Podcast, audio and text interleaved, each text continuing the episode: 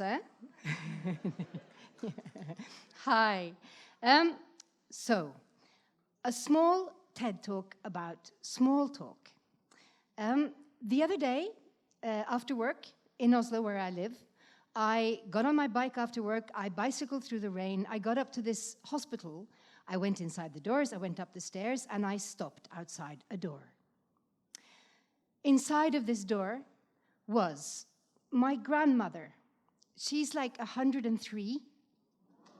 Yeah.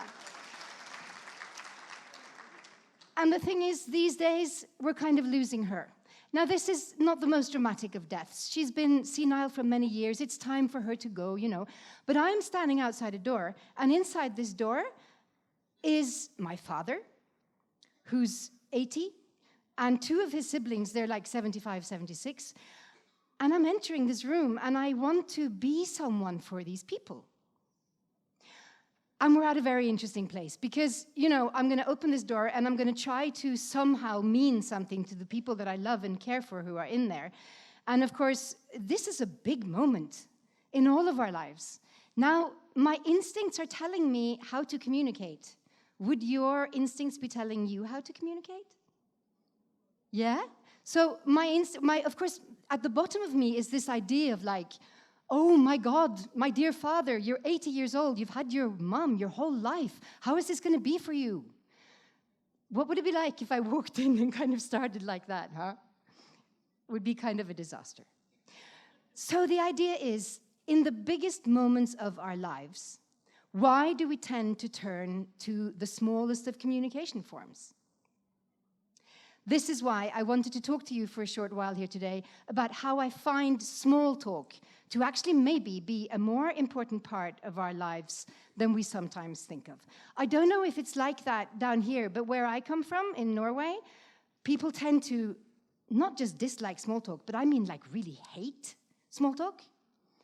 It feels like sometimes when I speak to people, and I work with communication for a living, it feels like uh, uh, when people get to the topic of small talk, there's like there's fire coming out of people's ears. You know, there's it's like the plastic of the ocean of communication in a way.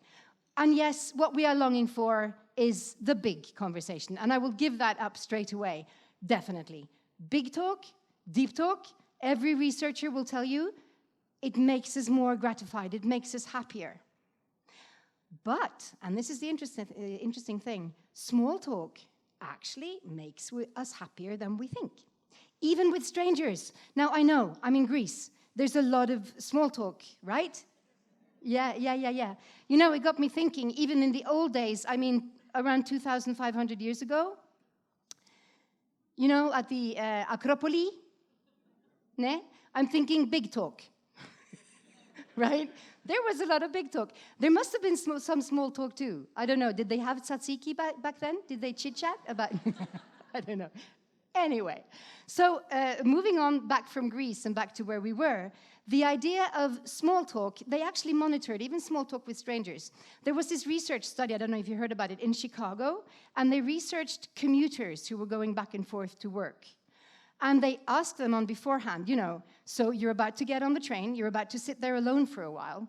And the idea is, would you rather strike up a conversation with a stranger, or would you prefer not to? What do you think most people answered? Not to, right? So super scary to talk to strangers and everything. So this is the interesting thing about this research. Then they actually monitored the different reactions and the different levels of, of, I guess, dopamine and serotonin after the passengers actually had struck up a conversation with a stranger on the train. And guess what? People were reportedly happier.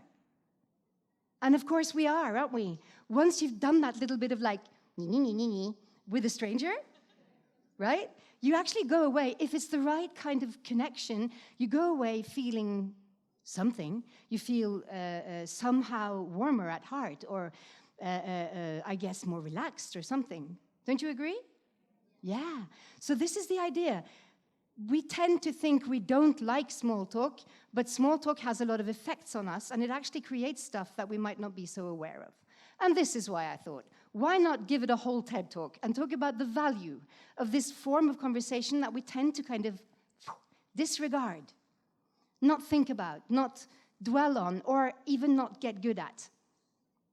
Now, it's possible also to get good at it. I will try and teach you how today. This is why I bought this. I look like a school teacher right now. um, the idea, of course, is that it can be taught and the techniques are there, but let me go there straight away. Did you ever feel exposed to a communication technique? I've had this happen many times in my life. These are the salespeople in our lives, right? Sorry if there's anyone selling out there. The people who are on the phone, at least in the old days, it used to be, yes, good afternoon, madam. Could I speak to the person in the house who deals with whatever it was, right? Uh, and you feel exposed to a communication technique. Now, I do communication skills for a living, and the first thing I need to tell you if you're using a technique, for God's sake, hide it. right? I need to feel like I'm exposed to connection, to a real conversation. So this leads me to the point that communication, it can be taught.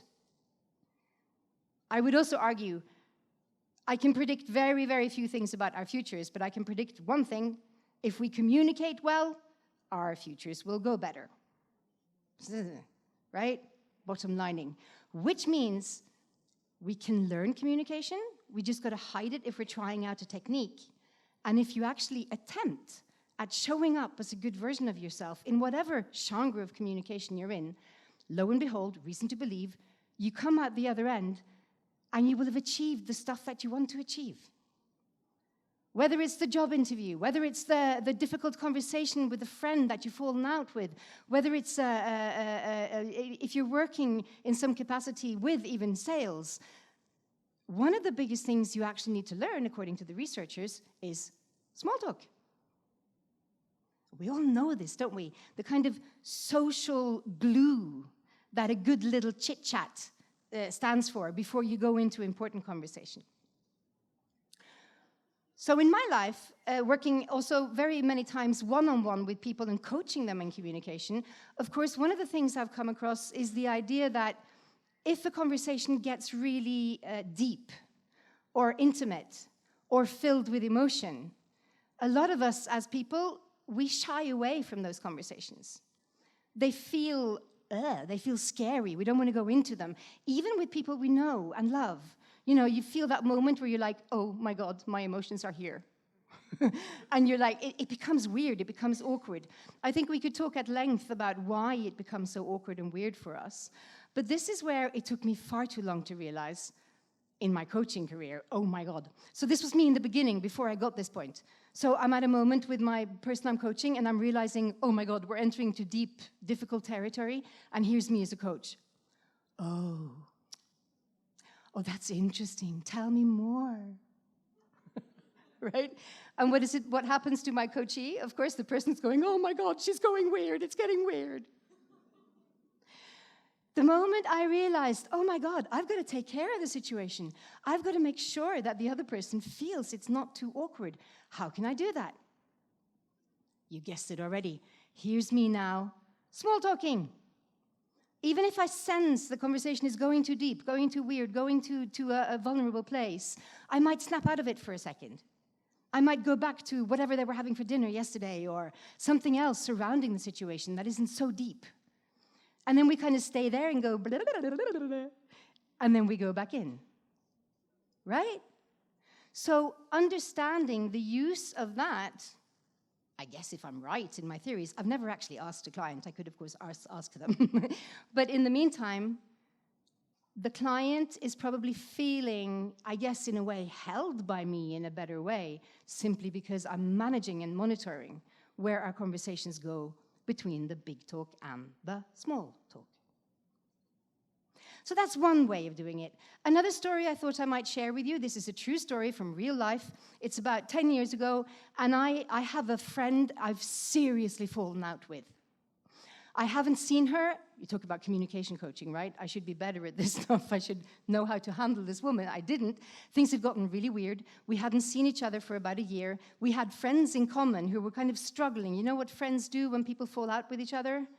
So they were kind of like trying not to take sides and be diplomats and be friends with us both. But it was a really horrible, I felt really hurt by this woman. Anyway, Guess what happens?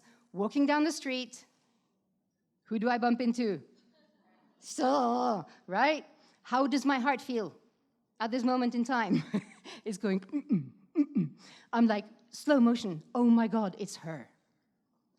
Now, odd thing is, at this particular day in my life, I'd actually been to a sports store. I'm not very sporty, but like Norwegians go, I like a bit of cross-country skiing.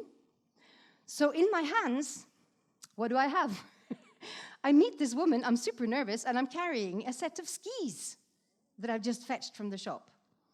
Do you know where I'm going with this? So what do we end up talking about? Right? Skiing.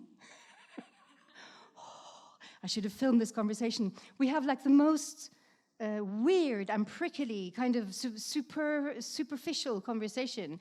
Oh, so it's skiing. Yes, it's snowing now, isn't it? Oh, yes. Won't that be nice? Oh, how long do you ski when you do ski? Do you ski? but somewhere inside, this was the ice that melted, and this was the time when we became able to kind of go underneath it all, underneath that informal banter. There was like a, two women standing opposite each other going, hey, I'm okay, you're okay, it's gonna be okay. And we were on our way to peace. So it got me thinking, you know, what if we could make like people who are enemies, these big wars going on on the globe, what if we could make them sit down and just not talk about the big stuff? what if we could force them to just chit chat about skiing? No. right? The idea of, uh, uh, I think small talk also as a peacemaker should not be underestimated. And again, if I'm teaching you something about communication today, get aware. Like, how can you actually look at difficult situations in your life and approach them by going, what type of communication is needed here? And sometimes the analysis should be the question of whether it's deep or whether it's shallow, whether it's big or whether it's small. Another place I really see people using uh, uh, uh, small talk, uh, definitely healthcare personnel, like the wonderful woman who stood here before me or before last. Um, people who are healthcare people, you know, did you ever get into a really, really difficult uh, uh, something, operation or something that you were going to have done at a hospital and you were kind of super scared? Yeah? And what is the nurse doing? She or he has been trained, I promise you. And they're going, so, Oh, did you find a parking space? How'd you, right? We're doing the chit chat again. I think, I, I, don't have the, I don't have the measurements for this, but I do firmly believe that small talk is a calmer. It calms us down. So, small talk is not only about the content, is it? It's, it, it very, in very many ways, is not about the content. It's about this underlying current of like, hey, everything's nice, it's gonna be okay, things are not that difficult, things are not that dangerous. I'm okay, you're okay. Um, another place where, of course, I spend a lot of my time is in the corporate world, and any person who works with negotiations or with convincing other people or even with sales would definitely tell you, yep, what do they do? They kind of, uh, some really, really good salespeople I've met and interviewed, they will tell me it's all about the small talk. And if you turn up for a very, very important sales meeting or a, a, an important, you know, if you're kind of there going, oh, I had the most wonderful weekend, I went swimming, it's the best thing I know. And the other person across the table goes, oh, I hate swimming, shall we start? you know where you are, right? You know more about what the communication is going to be like and what it's not going to be like. So if this little dance that we do, this little thing, uh, this little uh, uh, innocent, uh, uh, not so meaningful thing that we do with each other before important conversations take place actually does something to them, what very many salespeople, for instance, will tell me, if they're selling something, if they're selling a product, I don't know if any of you sell for a living, when you get to the idea of actually the money, I don't know if you've had a meeting like this. Meetings can be super nice. And then suddenly it's like, and then it's the money. And then all of a sudden the atmosphere completely changes and it's not so nice anymore. These very good salespeople that I spoke to, they all said that if there had been small talk in the beginning, then the negotiations went better. It's like social glue, social currency somehow, this, isn't it? Okay, so um, enough examples. The idea of where we use small talk and how we use small talk. Uh, what I hear here in Greece is that you're really fond of small talking with people you know. You're not so good at doing it with strangers. So shall we talk a little bit about doing it with strangers? You have no choice. I'm about to talk about what it's like to do it with strangers because that's the worst, isn't it? And that's when the technique things comes in because we kind of all know what it's like and we all know what we should be doing. So here's my kind of um, Rule number one. I don't know if you can all see this, I'll say it out loud afterwards.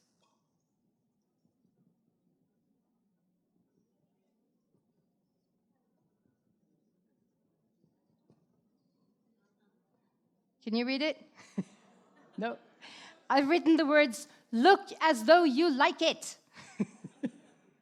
okay? So we're talking, we're talking, this is like a skill, drill here now. We're talking, talking to strangers that we don't know from beforehand. We've understood the importance now. Now, okay, so here I am walking up to a stranger. What do I not want to be doing? Like, hi, right? so here's me saying, fake it till you make it, because it's gonna feel awkward. We feel a bit weird around people we don't know before.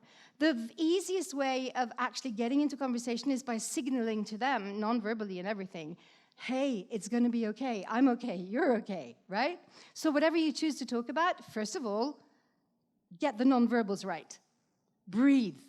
Look at the person and smile. Look as though you're about to enjoy what is to take place. And then, the famous art of the first ice broken, the first question. What should it be? If we look to the kind of I will teach you small talk books, there's some very generic and very good tips. I like them. One of them is open questions. Now, I don't know if you're like me, I've been teaching open questions for 20 years, but I do tend to not practice open questions. what I tend to do is I tend to open with a very open question and then close it myself. so it goes like this So, where do you come from? You come from Athens, don't you? whoops, and you've closed the conversation. So here's like a skill drill a challenge for all of you. Really, really bear in mind your skills as question askers. Questions is like the magic uh, uh, component of any conversation. Questions will lead to creativity. Questions will lead you where you want to go. Statements actually close and dull down any conversation. So get good at open questions. But if it's too weird for even that, there's another uh, uh, very good suggestion in the, in the uh, books that you might read, and it goes talk about the third thing. What do we mean by that? So if I'm standing here with a stranger, there's some kind of third component which is very easily accessible to both of us that we can talk about. It can be the last speaker. It can be the weather. This is why we end up talking about the weather the whole time. It can be, you know, in the days when Donald Trump was elected, small talk with strangers was very easy. or, sadly, when David Bowie died, right? These were days when you're suddenly in elevators going, oh my God, can you believe it? And all connection is there, all ice has been broken. So, look as though you like it. Open questions. And the third thing,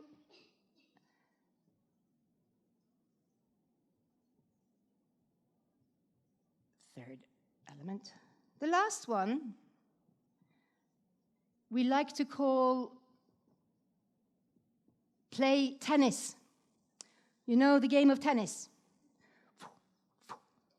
What does this mean? What does it not mean? It basically means if you're in a conversation with a stranger and it feels probably awkward for both of you, make sure you play tennis and make sure you, when you get the ball, you throw it back over the net.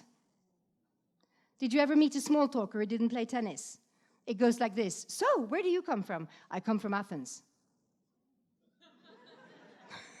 so, okay, I'll get the ball, I'll go back over the net, I'll try again. Oh, Athens, that's interesting. Whereabouts in the city?